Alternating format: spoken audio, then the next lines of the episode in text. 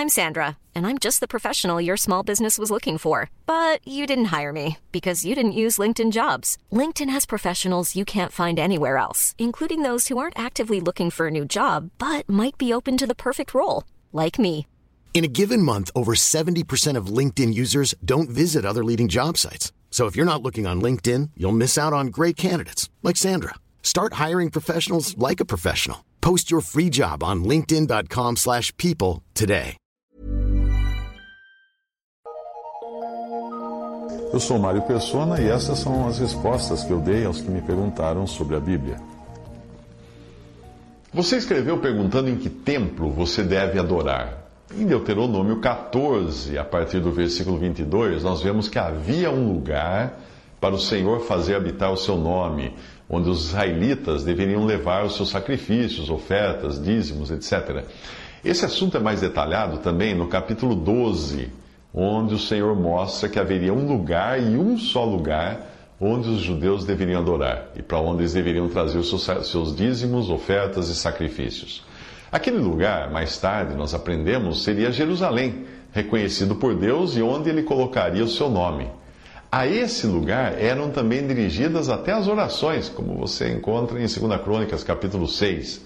Ali seria construído o templo por Salomão, que seria um templo físico de pedras, ouro, madeira e tudo mais, para a adoração do Deus verdadeiro, do Deus único.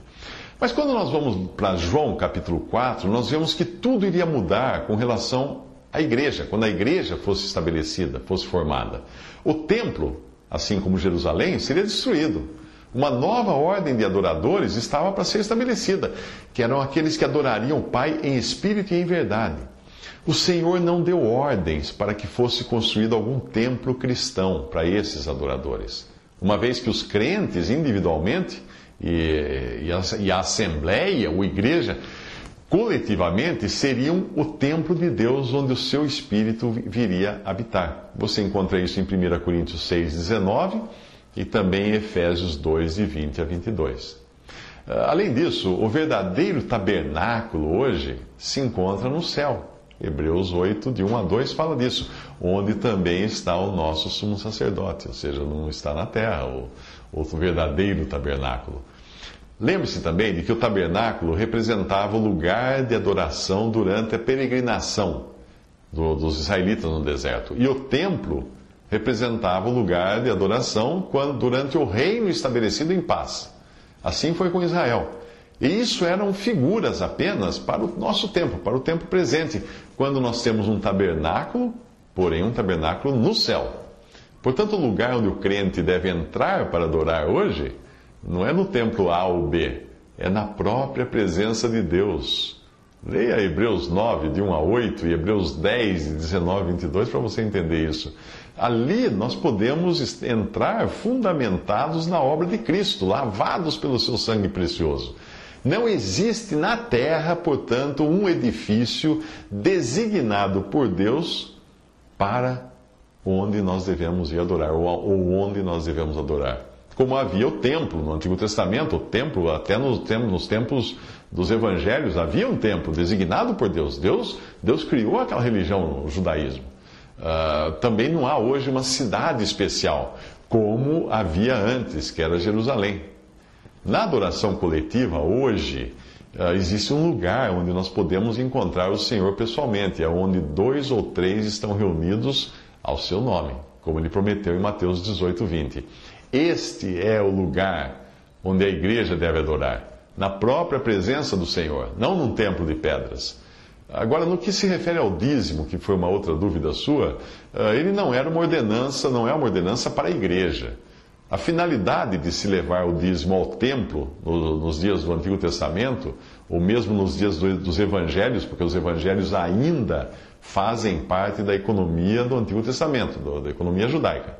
A finalidade do, do dízimo era a manutenção do templo, a manutenção do tesouro do templo, era a sobrevivência dos levitas, dos sacerdotes, que era uma classe de homens especiais que Deus designou, que se ocupavam do serviço do templo e não tinham outro trabalho, então eles precisavam ser mantidos.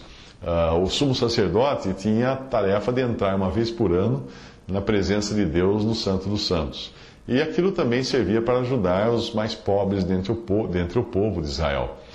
Hoje, todos os crentes são igualmente sacerdotes. Nós não temos mais um sacerdote humano, homem, na terra. 1 Pedro 2, de 5 a 9, fala que nós somos um sacerdócio santo, todos os crentes.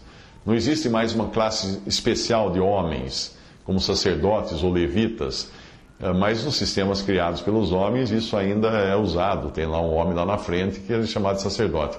Não existe no cristianismo um templo físico para ser mantido com, com dízimos. E também não existem esses homens para serem mantidos com dízimos, que são sacerdotes, os levitas. Eh, não existe também nenhuma indicação disso na doutrina dos apóstolos, que é dirigida à igreja, de que esta deva dar o dízimo. Você não encontra nas epístolas dos apóstolos. O que existe nas epístolas, sim, são referências para que sejam feitas coletas para suprir as necessidades dos santos, não para manter uma, uma casta especial de sacerdotes. Não. Ah, a necessidade dos santos são as necessidades dos próprios crentes, dos próprios irmãos que tenham necessidades físicas e podem ser supridos, então, por essas coletas que são feitas entre os irmãos, dos irmãos para os irmãos.